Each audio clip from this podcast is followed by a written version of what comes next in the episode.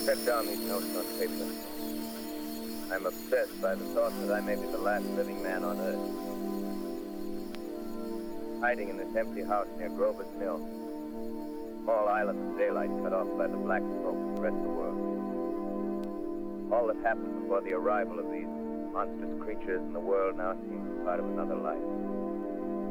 Life that has no continuity with the present. Furtive existence, the lonely dereliction Hensel's these words on the back of some astronomical notes bearing signature. Richard Kiss. My wife, my colleagues, my students, books, Observatory. my world. Where are they? Did they ever exist? Did they ever exist? Did they ever exist? Did they ever exist? Did they ever exist? Did they ever exist? Did they ever exist? Did they ever exist?